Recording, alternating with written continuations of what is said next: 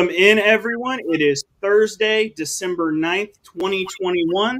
I am your host, Mark Real Jr., and tonight we have very special guest hailing from the state of Kansas. We have Jacob Mambeck.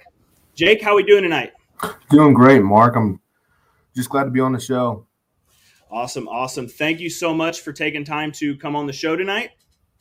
So we'll go ahead and we'll start right off uh, every single week with our guests. We talk about uh, at the state level, and we we specifically we reference the National Parenting Organization's scorecard. So in the state of Kansas, you guys grade out as a C minus. So one of this one of the 27 states or so that are right there in the middle. Um, the big positive in the state of Kansas uh, is there's a preference for for joint or shared parenting uh, in that initial hearing or in, in the permanent order. So, um, in your experience, what does uh, the state of uh, Kansas look like for dads, and how does that process go down? Well, uh, typically, you know, if I have a dad walk in my office, there's there's one of two situations. So the first is that there's been a petition filed against him for a child, and there's already temporary orders in effect. Um, in that situation, we try to come up with a way to combat the temporary orders, which includes uh, typically filing a motion to modify temporary orders. Most of the time, dads are given as a default every other weekend, maybe one night a week, depending on um, their interaction with the child. Uh, we like to combat that and try to get it back to a shared plan. Now, if we if dad comes in prior to a petition being filed, then we like to file as soon as possible. I mean, that's kind of the name of the game in Kansas is file first, get the temporary orders in your favor, and um, you know, if we like to kind of play it fair and go shared. Now, if it's going to be highly contested, then obviously we have to do what's best for our client.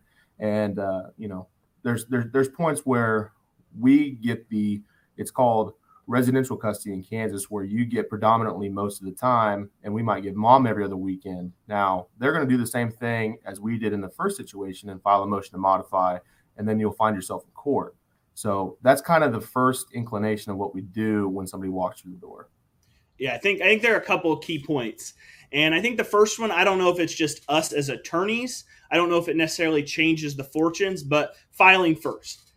I, I always tell clients, hey, it's best if we file first, we set the tone. The first brief the judge reads is ours, and it gets us into court sooner. Where if you wait, they may set the tone. Um, quite yeah. frankly, in, in my opinion, with a lot of times we try to put out the olive branch with that initial filing. Like, hey, we're not going to go to war here. We want to work with you. Where she may go out and hire an attorney that immediately wants to go to battle and wants to make it contested. Whereas if you're the first one and they don't have an attorney yet, and we lay something out that's super friendly and it says all over the place, we want to work together mm-hmm. and we're not trying to prolong this, you may be able to get it done quicker. Because in, my opinion, and I'll, I'll pass it over to you, my opinion for dads, the quicker these things resolve themselves, the better the outcome typically is for dads. The longer these get drawn out, allegations, just different mm-hmm. situations, it makes it messier, it makes it tougher. And I think it puts dads at a disadvantage. That's that is the absolute truth. You nailed it. Uh, you know, we go by saying you can't score if you don't have the ball, and if you foul first, you got the ball in your court. Uh, now, typically, what we do, or my my practice is, is that I like to file, obviously file first, get temporary orders that are heavily in our favor. But then also, if there's if there's an attorney on the other side, or even if I'm working with, uh, you know, um, a, a pro se litigant on on the other side, I reach out to them and say, look, you know, we got the temporary orders, but that doesn't mean the show's over. We want to get this done as quick as possible so that you guys can go back to co-parenting because in Kansas co-parenting is one of the major factors in the best interest standard that determines, you know, how the custody proceeding is going to go. So if you can't co-parent, we're going to use that against you. And you know, in the temporary orders, if I call you and say, you know, we got temporary orders in our favor, but we want to work it out. Let's get as close to shared as we can. Then the the the temperament of the other side really dictates how that next conversation goes after that. I think that's a big thing when you're looking when you are are looking for an attorney and you're looking at the reviews, you're talking to people. Um, I find a lot of people are surprised when I say, "Hey, the minute we file, I'm calling the other side." Or if you have a good enough relationship with them, I'm going to have you take what you filed and say, "Hey, can we can we go grab some lunch? Hey, can we meet up here? Hey, I filed this. I just want to get something formally through the court, yeah. and we're not going to war." The best situations I've ever had in divorces, the ones where both parents leave the situation with a positive taste in their mouth, and they get out of there for we'll say less than ten thousand dollars combined. I, I had the dad literally prior to them getting formally served take the paperwork and say, "Here's what I filed not trying to go to war with you. Here's exactly what I want. And then six weeks later, we're closing in on having a final judgment, a settlement agreement mm-hmm. in place. Where if you kind of mess around with it, like I said, I think the longer it goes for dads, the more difficult it gets. There Absolutely. just gets to be, in every single hearing you have, you're both going to say something bad about the other person and make co parenting tougher.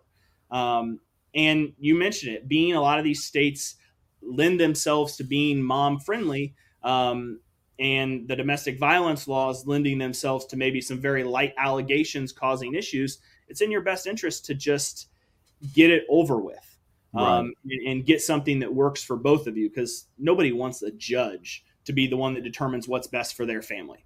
And trust um, me, the the the judge, at, you know, at least in our district, the judge doesn't want to be the one to determine. It is notorious. It's it's there, there's a litany of case law out there that states judges do not like making decisions in custody cases. They are the hardest cases. The the judge in Allen County will readily say he was involved in a multi-million dollar oil and gas deal, huge. Like they had attorneys flying in from New York, L.A., Dallas, all over the place. And he says every custody case that the custody cases to him are more important than the oil and gas cases because that is dealing with people's lives. The oil and gas is just money, but dealing That's with millionaires lives is extremely money. important. So, I had the same thing. I had from from Colorado. Heather Mitchell came on, and she was a former um, criminal defense attorney and formerly worked uh, at the federal and state level as a prosecutor. And she said that the uh, it, family law is absolutely harder because no matter what type of jail sentence the person was facing, their child the children are just so much more important. Yeah, yeah. So but, we mentioned, um, and I we talked a little bit before we went on air. So we talked about the longer these drag out, the more likely you see allegations of domestic violence, different things like that. How does domestic violence or allegations of domestic violence play out in the state of Kansas? So, you know, what I was referring to before was most likely a paternity action or a divorce case. Now, there are ways to get around both of those and get temporary orders for custody for your children, and that is through what's called a protection from abuse case. Um, we call these kind of just a knockoff paternity action, um, in that, you know, sometimes women make false allegations against a man or very loose allegations against a man that are um, kind of extrapolated out, out of an incident that sometimes it it's just highly exaggerated. And so they'll file pro se usually a protection from abuse action. It's filed with a petition, and with that, you get temporary orders of the child. So they'll go to court for this protection from abuse, and um, the the judge per statute is ordered to make his final order in a protection from abuse with an abundance of caution. So to me, the burden then isn't as high on the on on the woman to get that final order in a protection from abuse case, which also comes with a final order in a custody matter. So yep. she can get custody of the child through a protection from abuse case and then have custody of the child for say 3 months prior to even filing a paternity action or a divorce case and the PFA order trumps everything. So dad can go in and file the paternity action, but there's already a PFA on on file. That temporary order is going to hold. So it might take three months to get the PFA case done. Dad's already behind the eight ball because he hasn't seen the kid in three months. So him getting custody back to shared is going to be almost impossible. I mean, it, it happens because then you can go back and fight the case, fight the facts from the PFA, but it is extremely difficult in that situation to get it back to even yeah, I think that that when I talk to people about this, that the burden to get that in, California we call it a, a, a DVRO, domestic violence restraining order, Calif- or Kansas a PFA. The the burden to get that temporary order granted is extremely low very very low. And in california then you're 21 to 25 days from being in front of a judge to be able to fight that. They're going to give temporary orders in the interim. And then the burden to grant it i think the most problematic part is the burden to grant it. In, in california it's preponderance of the evidence but there's no incentive for a judge to not grant it. Not granting it puts the judge at risk their name ends up in the paper their name ends up in the news um, where if they grant it, it's just the dad that has to deal with that now. You are exactly right. The worst thing, and you know, I, I, I, I, I would like to think judges don't keep this in their mind, but they're human. They do. In the back of their mind, the judge is probably thinking, if I don't grant this PFA, and this and a and a subsequent incident occurs, they're going to look directly at me and say, why didn't I grant this PFA when I'm supposed to use an abundance of caution? And yeah. No judge wants that. Yeah, it's just it's tough and it, can be hard to comprehend because I mean, hey, before um, before you step into it, and I know you you and I both came from an athletics heavy background and and the the legal stuff that we heard about prior to stepping into family court. It's like, oh, we're going to a courtroom in the United States of America. This is going to be fair. They're they're going to figure this out. They're going to see through all of this but it just it just simply doesn't work that way in family court. It, you know, you know, it doesn't because, um, you know, so in that situation with a PFA, or even if there's any kind of allegation of domestic violence, if you breathe that in a courtroom, the judge is automatically going to have a disposition toward that because there's a threat of it, there's the allegation of it. That's going to be in the back of his mind, and that's and honestly, that's one of the factors that judges consider in the best interest standard, which aren't always geared toward a father, especially in the younger ages. Um, you know, best interest involves who gets the kid to and from school, who gets the child up and ready in the morning, who who feeds the child, and on a on a young child, you know, say that child's breastfeeding, the mother is going to do 99% of that because the child's breastfeeding. So the mother is going to argue, well, maybe the father shouldn't have overnight visits because I have to wake up at 2 a.m. and breastfeed, and he can't do that. Well, there are ways around that. That's their default setting is to argue that. The mm-hmm. way around that is to make arguments like, well, you know, moms freeze milk to go out and have a drink with their friends. Well, most people don't think of that, but that's kind of our spin zone is that you can freeze milk, you can do other things to take care of your child, and you know, that's that's how you kind of offset, I guess, the difference in in that burden. Yeah, that's that's definitely one of the things that that you see. It's kind of the uh, I, I, have a case right now where it's kind of ironic. The tables are completely turned. It's it's almost weird. I have a case where like she was she's been guilt, found guilty criminally of domestic violence. He's been the primary caretaker, and with me, I know you you represent both men and women. I represent only men, so you you get a little bit more view of both sides. But I'm talking on the phone with opposing counsel earlier this week, and we were talking about a visitation schedule because once there's domestic violence involved, it's presumed the party who perpetuated it should not have legal or physical custody. They should just have visitation.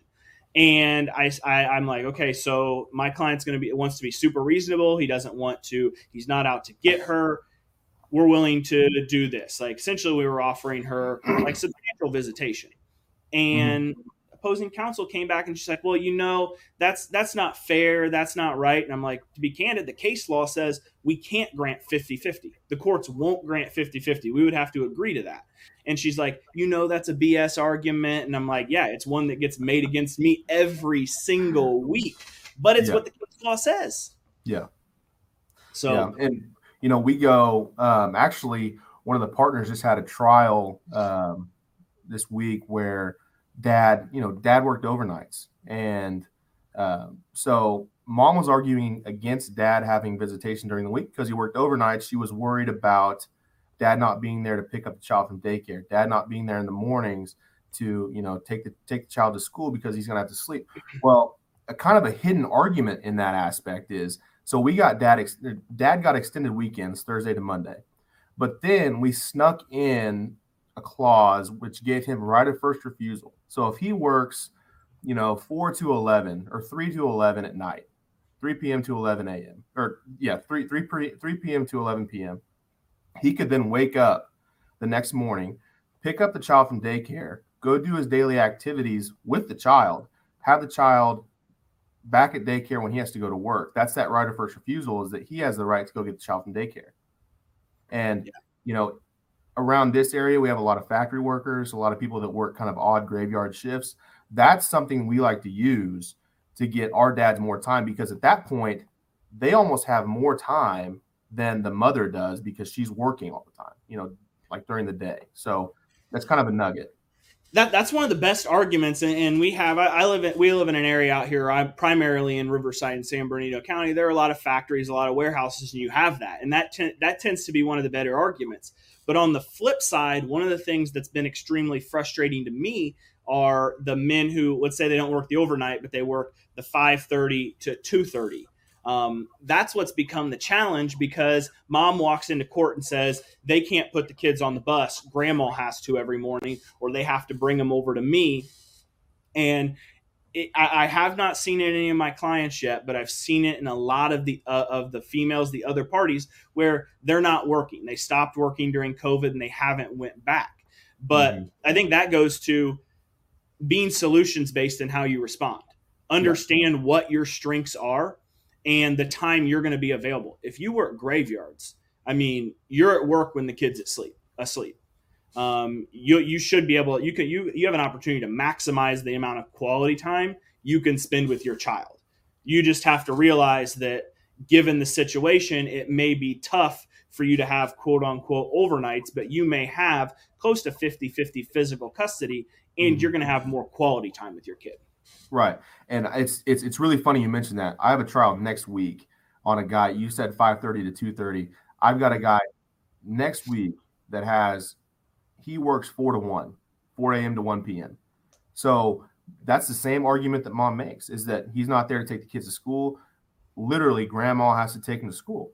Um, and that's when we sneak in that right of first refusal is that okay, well, he might get off at one. He can spend, he can pick the kids up, you know, from two, I think they get out like 2.30, 2.30 to 5, they can they can hang out. And then as long as he has a back mom by five, then that's kosher. And he can do that five days a week. So that's an extra 15 hours or 12, 12 and a half hours that he gets with the kids each week.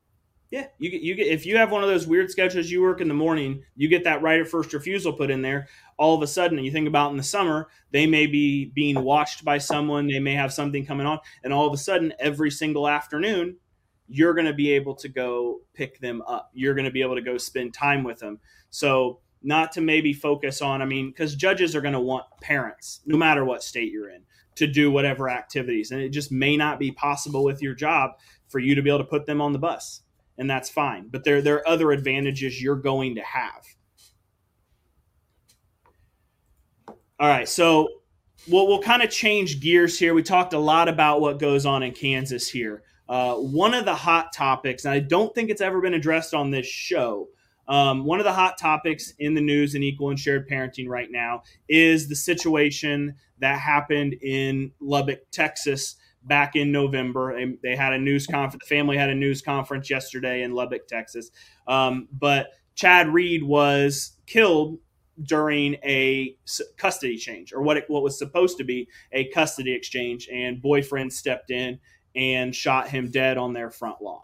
Um, I don't want to dive too deep into um, Texas law. Texas guns and when you can shoot someone is different than any other state in the union.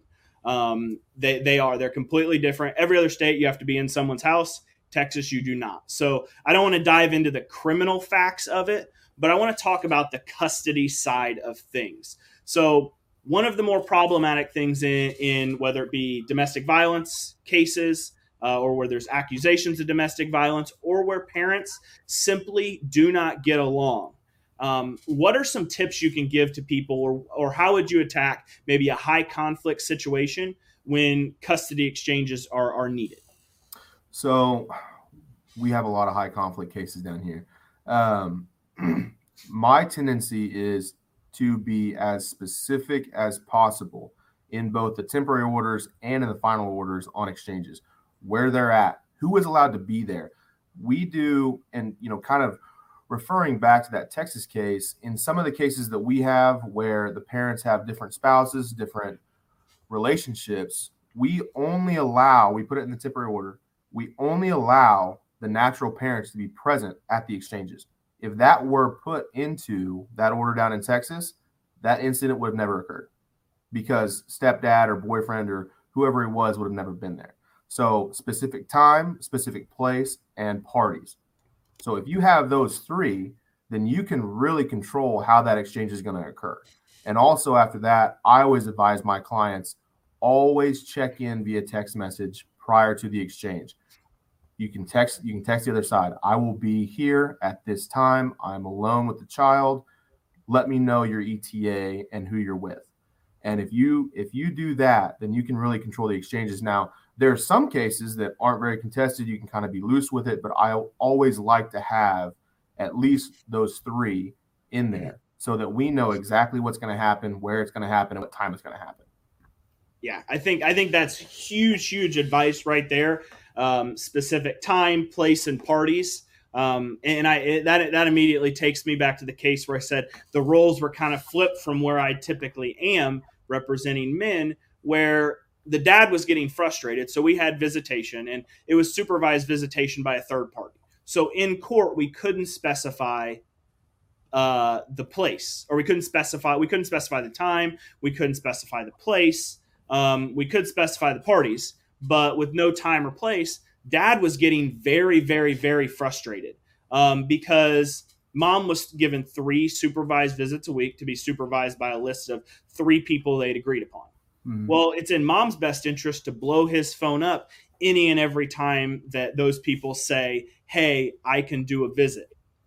And dad's getting frustrated, but we're like, Well, we really, there's, it's, it's in her best interest to blow you up. It was via TalkingParents, but it's in uh-huh. her best interest to be constantly on you about getting her visitation. And then she perceives it as if you aren't responsive, as you acting in your selfish best interest to not get her the visitations. And so, ironically enough, I'm in court tomorrow morning on that case where we're going to resolve some of those issues. But um, that that's a big thing.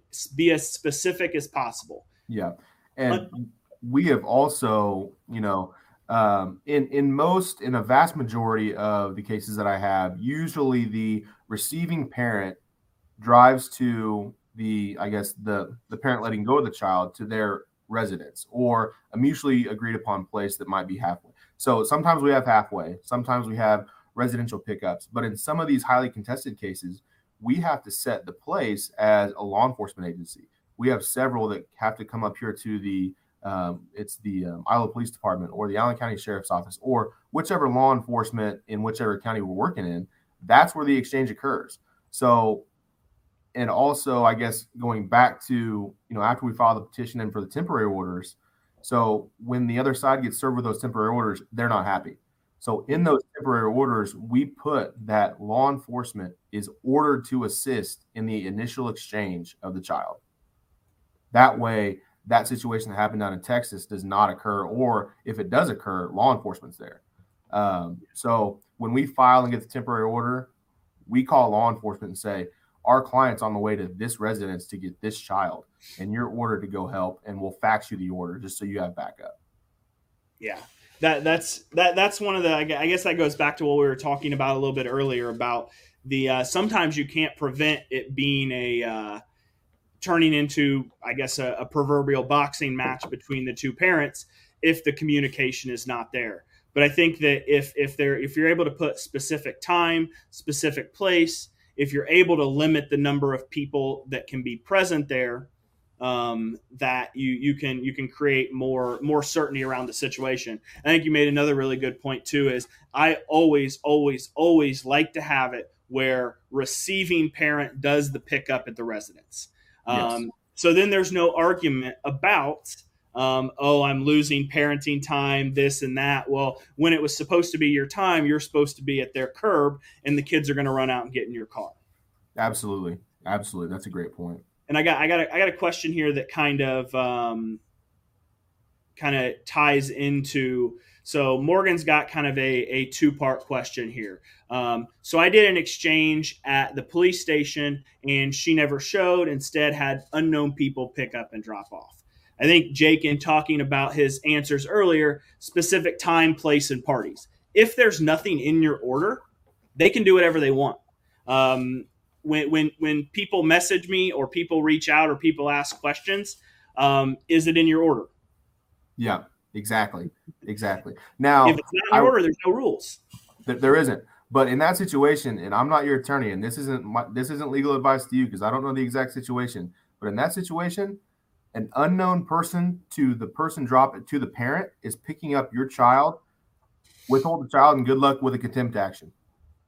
Because you have an unknown person picking up your child. That is that is a threshold that I would not be willing and comfortable to cross. I agree. I do want like an asterisk though saying unknown person is like aunt, uncle, grandma. Um, that's much different than someone you've never seen before. If it's someone you've never seen before, obviously, yeah, yeah, not let that child in the vehicle. Um, if it's an aunt or uncle, that's when the the the text prior to the exchange comes into play. You can text the other side and say, "I'm here. Where are you?" or "What's your ETA?" Hopefully, they would respond with, "I'm not going to be able to be there grandma's picking up, or my sister or brother's picking up, or cousins picking up. Now, at least you have knowledge of that prior.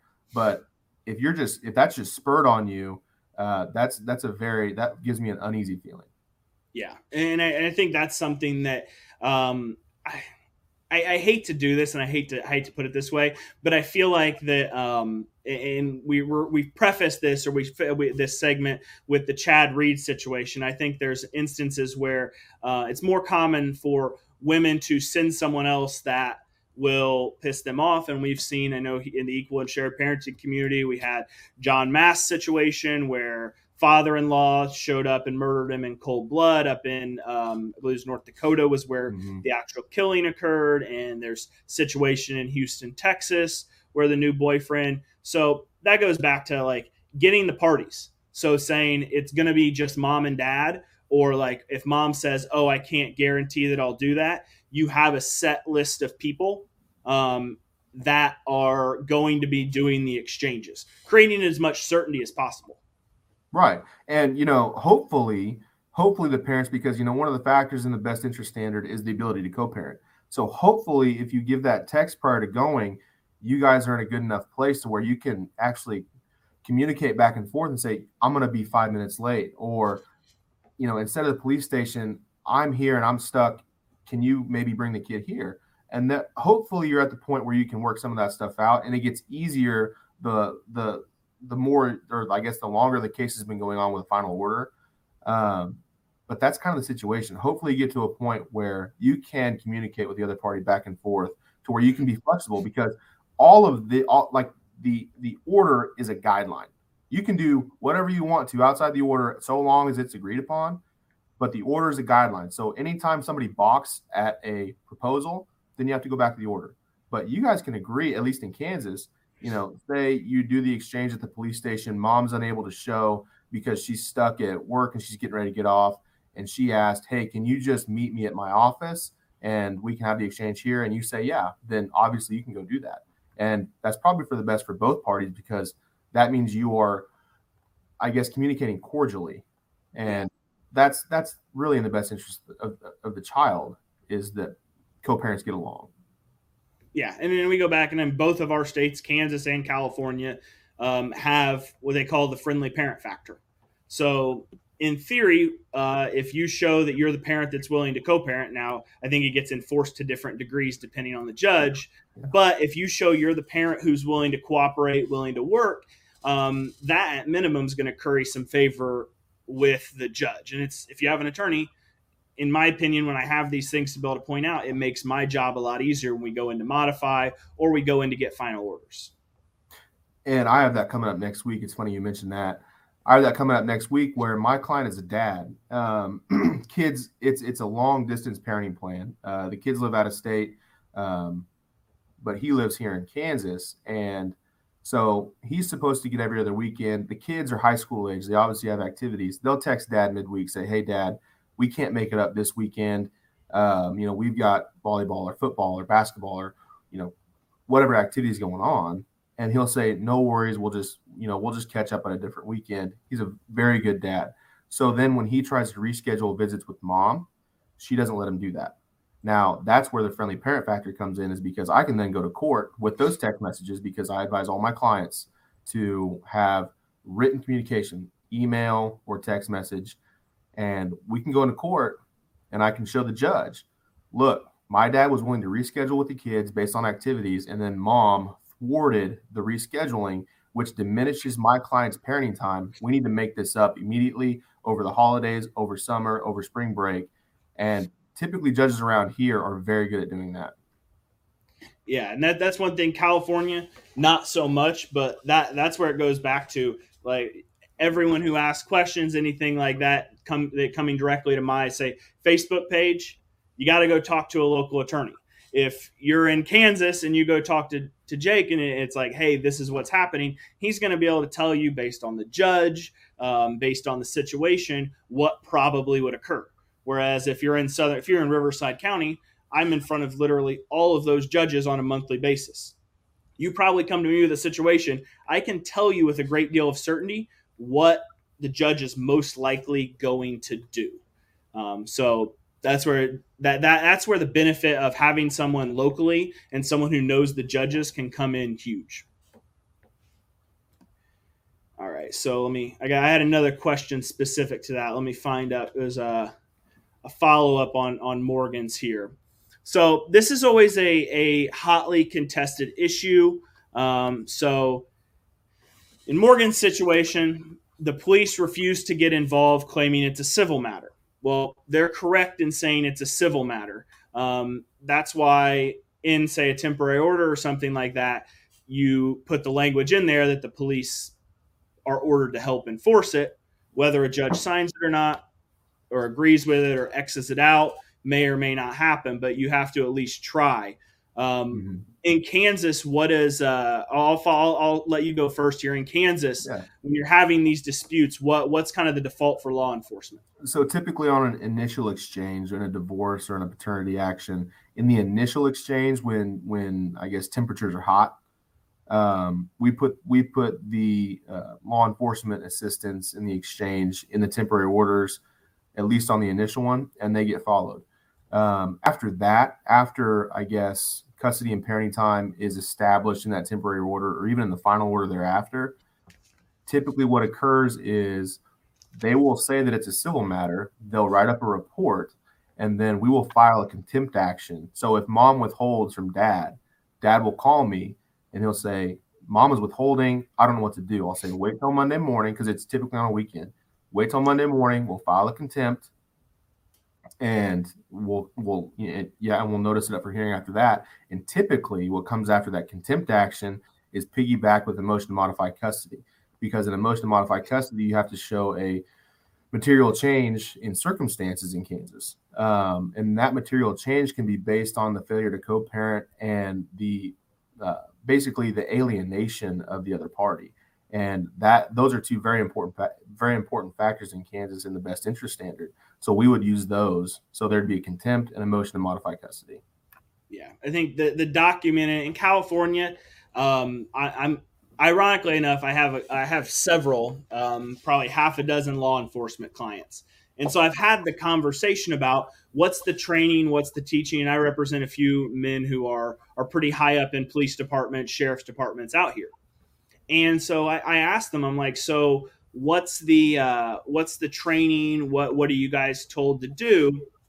And i was talking to a client who's a sergeant in a in a police department here in southern california. And he so this is someone who's getting direct orders like he knows exactly what the policy is and what the policy is going to be. And one of the realities we have to deal with is that he just says, honestly, until I ended up in this situation, I just assumed all the guys were just deadbeats. They were just try they were just screwing with the mother of their children, and I didn't take it seriously. So out here, there's one of those things where I always warn guys. I say, if if you withhold the child, if you do something, the police are infinitely more likely to get involved than if you run to the police and say say, say she's withholding the child, Absolutely. even if you're waiving a court order. Yes, uh, absolutely. I, I had a client, and just like in, in California, in Texas, in Missouri, that, like a lot of these states, there are statutes for interference with parenting time.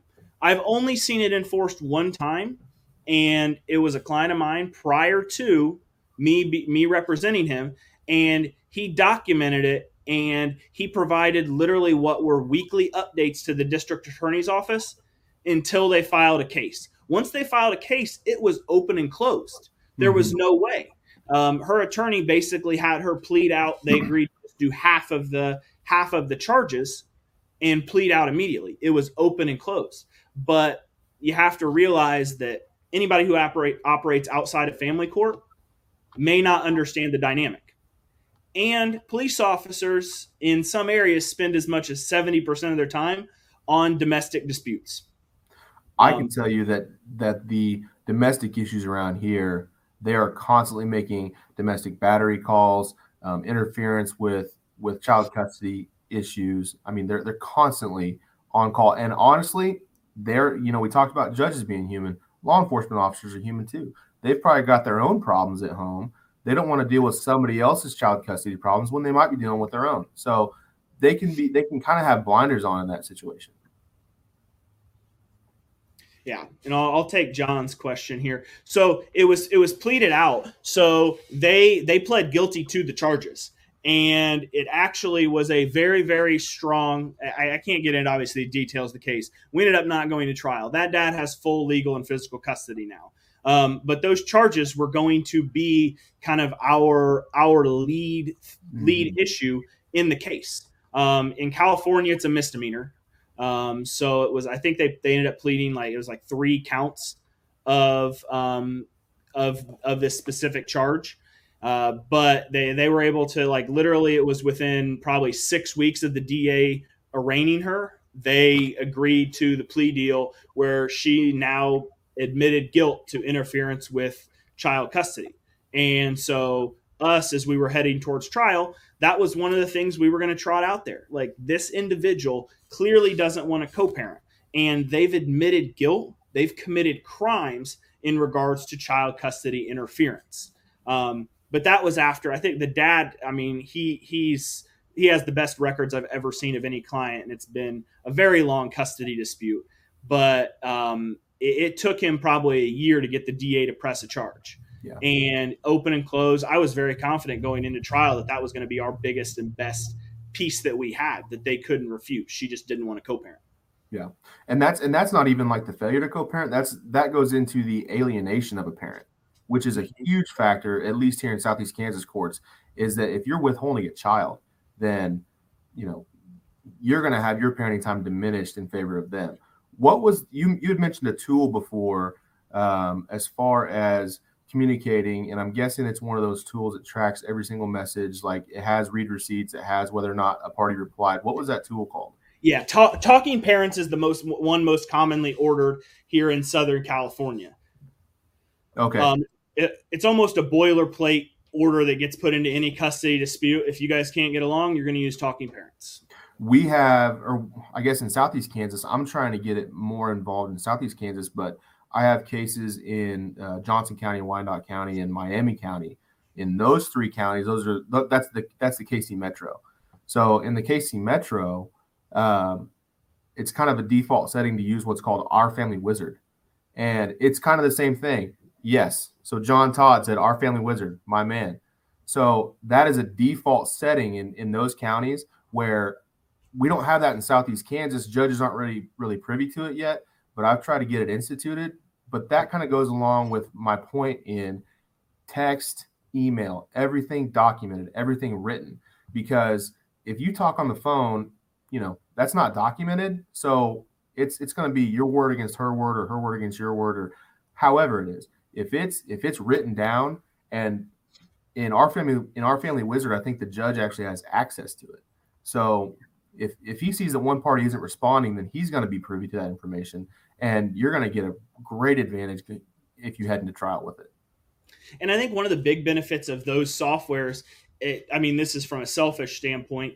Um, those softwares are, from an evidence perspective, are self authenticating. So you can't modify, you can't edit. I mean, I think it's 19.99 now to buy the transcript of TalkingParents, uh-huh. and you don't have to worry about Um, I think we've probably both seen where uh, the client walks in with uh, five years worth of screenshots of text messages. Those could be problematic from an evidence standpoint if they're contested. Well, um, if, you know, so so if the text messages aren't time stamped, dated, anything, you know, I can argue foundation. I can I can object to a ton of exhibits coming in coming in with text messages because they could have been altered. They're not original. They're printed off. It's a photocopy. They might not be dated in time. You can go into a bunch of evidence, but with OurFamilyWizard and your tool out there, you can literally go in and print them off, and you can just probably take. I mean, you know, if the judge has access to it, the judge can probably just take judicial notice of the file and say, yeah. Judge, you see on page and line that this that this occurred that's that's part of our evidence in the case. Yeah, and I mean, I'll, I'll, give another example. I had one where the parties communicated via Instagram Messenger and Instagram video. So there mm-hmm. was a good log of it, everything. Like there was nothing nothing wrong. They weren't arguing that the messages weren't reliable, anything like that. But I ended up having to literally go to Instagram and get an encrypted version of the con- full transcript of the conversation. It took like four months for us to get that because they essentially argued if, if in theory, most states under evidence, if you present just a screenshot of text messages, um, if someone in, in, a case involving with with involving a client of mine presents a text message, I'm going to object that it's not a complete record. Um, yeah. That that they're they're attempting to manipulate the situation. Like I had one where th- this it, it, it's kind of a, it was like a five year old text message, and it was when the military um, had banned people who'd gone through um, they were they were transitioning to the, the other sex they were transgender mm. yeah and the guy ha- or the the woman had sent the guy an article right when it happened and he responded oh wow i didn't realize that scientifically was considered a mental illness well they mm. chopped off the article and the conversation started with him saying that and then the next message was, "When are you scheduling your doctor's appointment?" So they were try they were trying to manipulate it to to make it seem like he admitted he had mental health issues. Well, we yeah. show him the full. We object, and then at the next hearing, we show him a full transcript, and it was like he was going to the chiropractor for he'd thrown out his back. He was he was like a blue collar worker, and we showed him like they were talking about the military, and the, the the judge, they're human. This person just blatantly lied, the attorney and the client, that's going to give you a huge advantage if if it's a he said she said situation. Absolutely, absolutely. All right, so we'll we'll we'll kind of change uh, topics now here. So uh, we talked a little bit beforehand, and when Jake told me this, I was I was kind of shocked. Uh, but in Kansas, you guys actually there's actually the female has the ability pretty shortly after birth to terminate the rights of a father if they don't pay child support. So what, what are you guys accurate. having going on in Kansas involving that? So in Kansas, a fa- and this is this is a rule that not many people even think about, and not many people think to look it up, especially new mothers. But a father has a duty six months prior to the birth of a child to support the mother throughout the pregnancy. And if they fail to support the mother throughout the pregnancy, or at least throughout the final six months of the pregnancy, then the mother, upon birth of the child, can file a paternity action and ask for severance of the parental rights of the father based on their failure to support the minor child. And that is, you know, that is one that does not get filed very often. We've never filed it. We've had it filed against our clients, which we have rebutted it. So it's a presumption. You can obviously combat it and say, well, you know, since the birth of the child, we've gotten orders for uh, uh, child support and he's been supporting the child now. But in some instances where, you know, say that a mother files a paternity action, doesn't put a father on the birth certificate, nobody knows who dad is, and then you know, they file, they eventually get service on dad. It's been maybe six months after birth. So now the court sees it as you haven't supported this this child for instead of six months since birth for 12 months for the last six months while the child was in the womb. Yeah, that that's that's crazy. And and in California, you now, I believe it was in 2020, they started allowing parties to um, you could file um, for expenses from the pregnancy. And I'm guessing the 12 week thing, um, tw- 10 to 12 weeks is usually when the first doctor's appointment is. So mm-hmm. I'm assuming that's where they they got the the six month mark. Yeah. um, was when you're going to start going to the doctor.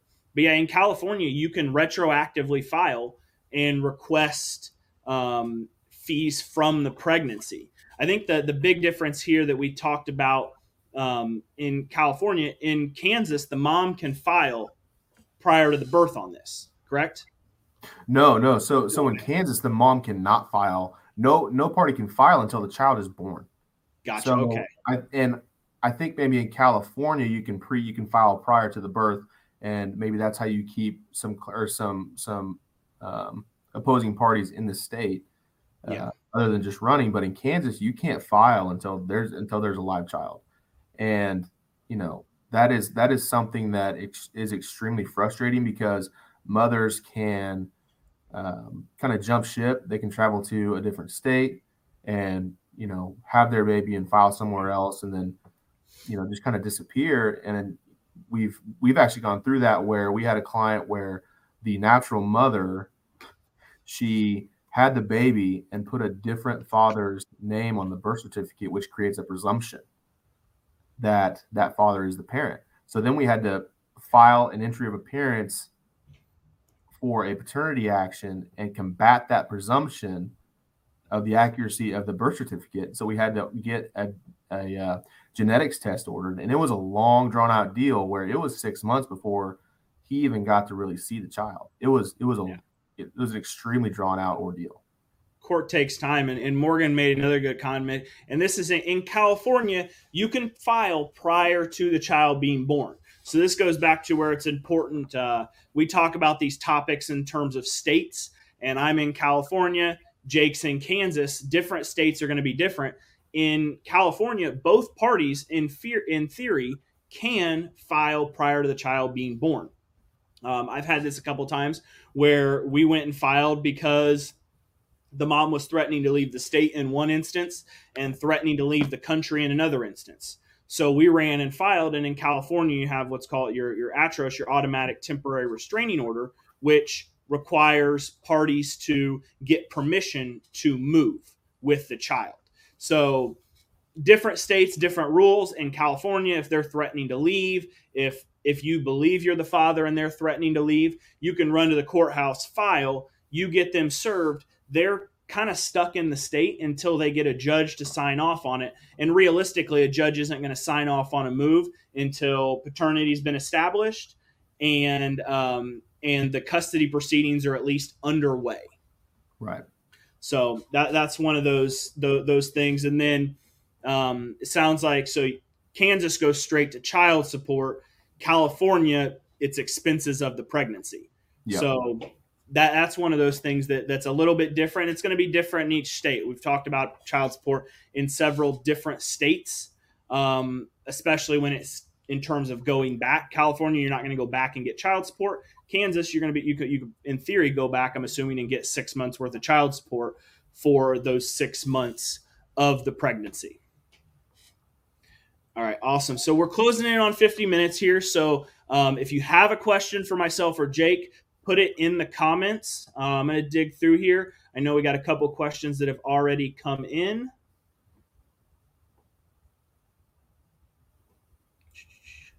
want to find one. I saw it earlier. Um, all right, so we'll take this question here from Thomas. So Thomas says, It's been seven years and I pay my child support. She will not let me see them and she refuses to listen to the court order. Um, I'll start out first thing in almost every single state. Child support and visitation are two separate issues. They, if you don't pay your child support, that doesn't mean they can withhold visitation. Now, there are criminal penalties to not paying child support, but it has nothing to do with visitation. So Jake, I'll turn it over to you. In the state of Kansas, you get a dad that comes in and says, I got an order. I'm doing everything I'm supposed to. She's not following the order. What do you do? Uh, first step would be to file. It's seven years. Um, there is a there's a procedure in Kansas to file an emergency order. Um, and I would I would be hesitant to do that in that in that case since you if you haven't seen the child in seven years. Um, I would be hesitant to file an emergency order just because of the lack of communication. However, I would file immediately file a contempt action. Um, you can file it in the, in, in the same case as the domestic matter. So you file a contempt, say that she's not following the court order, she's in, in indirect contempt of court by not allowing you visitation. Uh, that's just assuming in the court order that you do get visitation. And then on piggybacking that, I would file a motion to modify parenting time to to at least try to get more time with your children.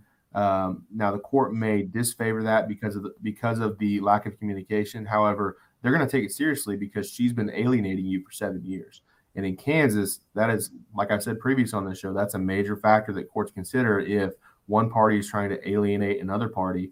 Um, you know, in Kansas, you have a constitutional right to parent your child. Um, and if one parent is withholding that right from you, then, you know, they're going to have a difficult time at trial. Yeah, and I think, and here, here's here's the piece too. So, my opinion, um, a lot of guys jump straight to, I want to file for contempt. I want to file for contempt. I want to go after him. In a lot of instances, it may not make sense. But in an instance like this, I, we call them order for show because mm-hmm. We're going to use that to attempt to modify behavior. Right. And so you may have a challenge on modifying custody too much at this point because it has been so long.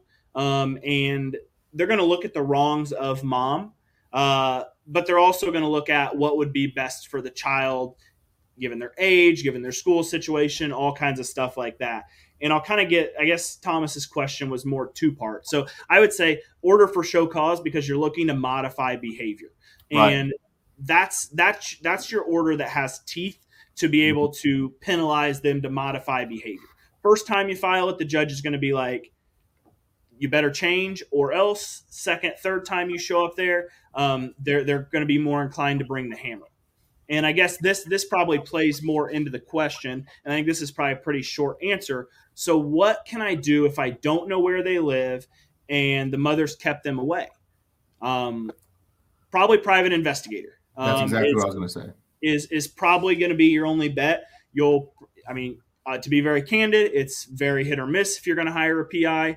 Uh, but if you get a good one, they will track them down wherever they are. Um, and they will at least get you an address. And if you don't have a custody case, you'll probably the that state that they're in or that area that are in will probably have jurisdiction. But you're, you're going to have to go find yourself a PI that's going to have to put in some work to to locate where they're at. And if you find a good one, they're going to be able to file, find where they live. All right, so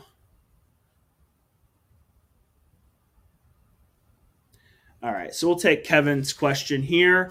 What if she keeps threatening me to take me back to court because I'm one month behind in child support and she keeps threatening me and threatening me with taking me back to court? What am I supposed to do?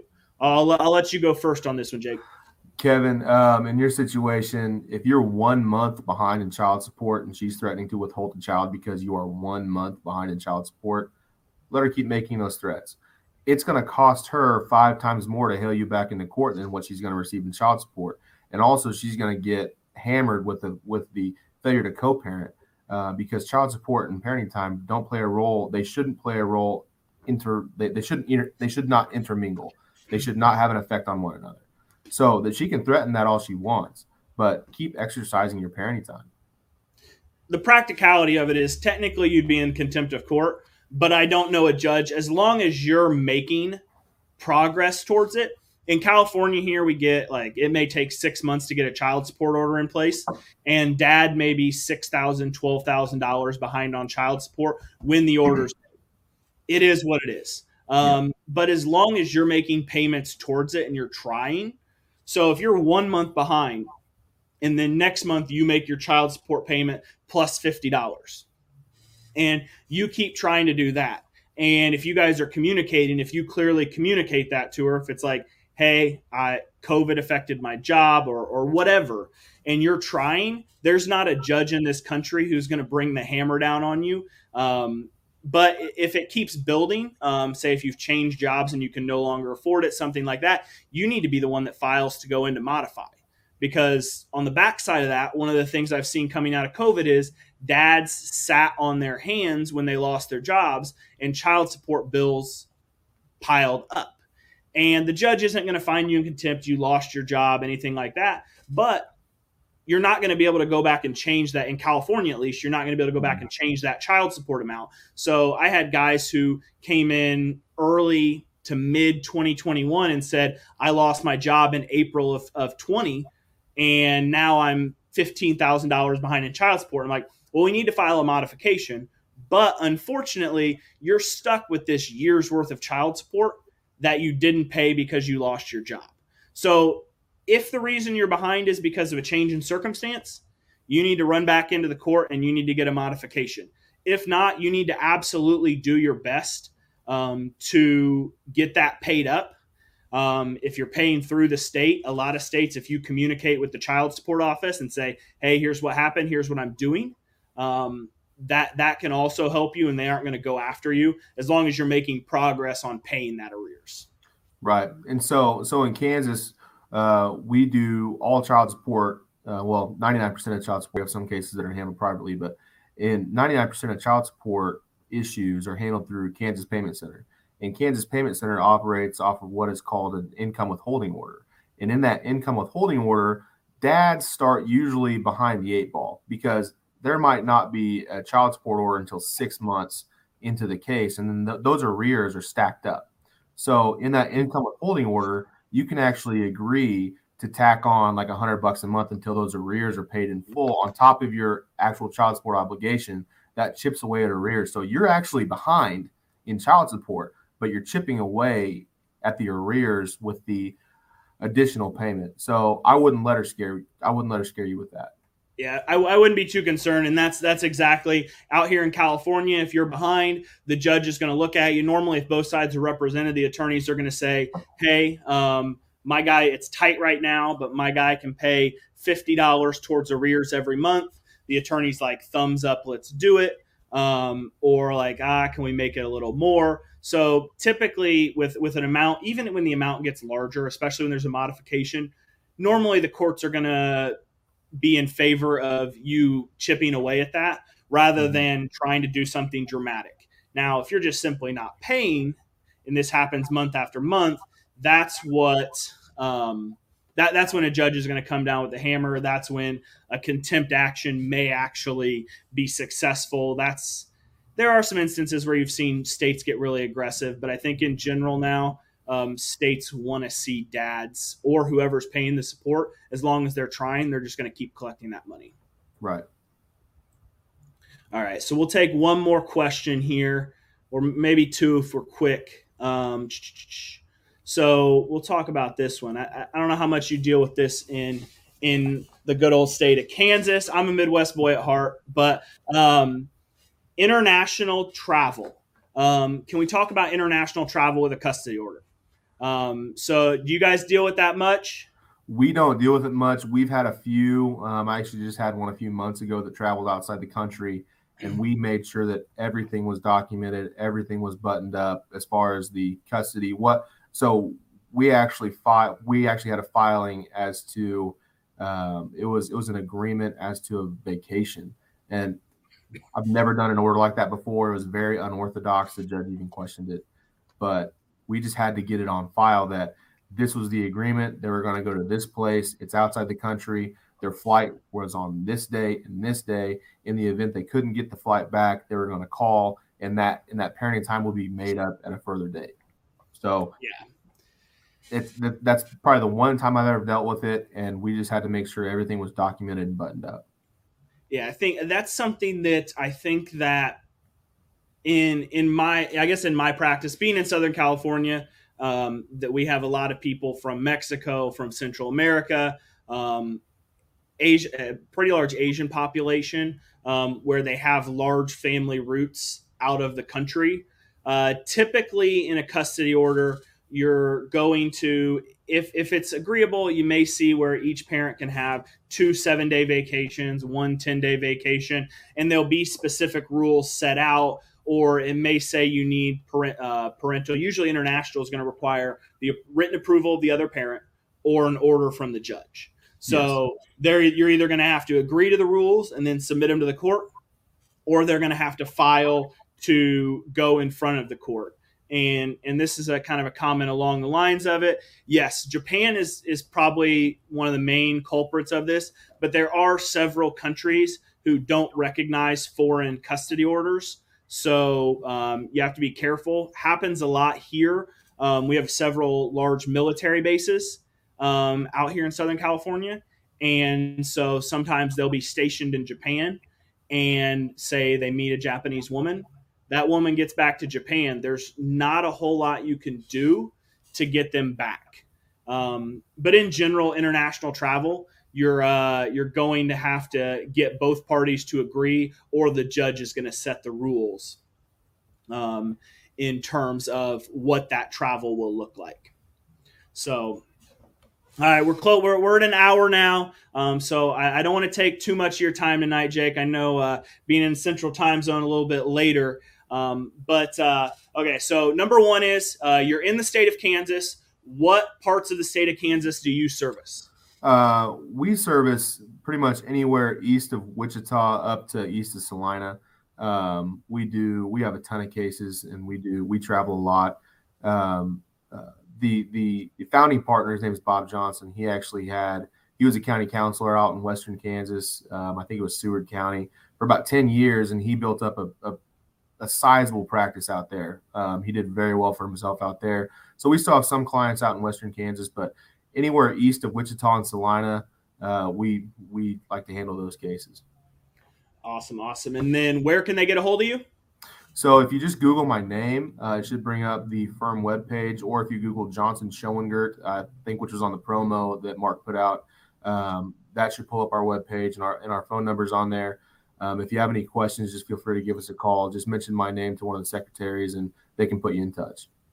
Awesome, awesome. Well, thank you so much, Jake, for coming on tonight. It was a pleasure uh, reconnecting. I know uh, you're the first person that I guess we I guess we were technically pre law school. Um, yeah, yeah. We, we, we, met in Milwaukee on actually a uh, visit to the univer- uh, to Marquette yeah. Uh, law school. Uh, now it'd been like what? That's Shoot, seven, that's been seven and a half years, probably. Yeah, yeah. So, so it's been a while. It was great to reconnect. Thank you so much for coming on. Uh, to the viewers, we'll be back next week.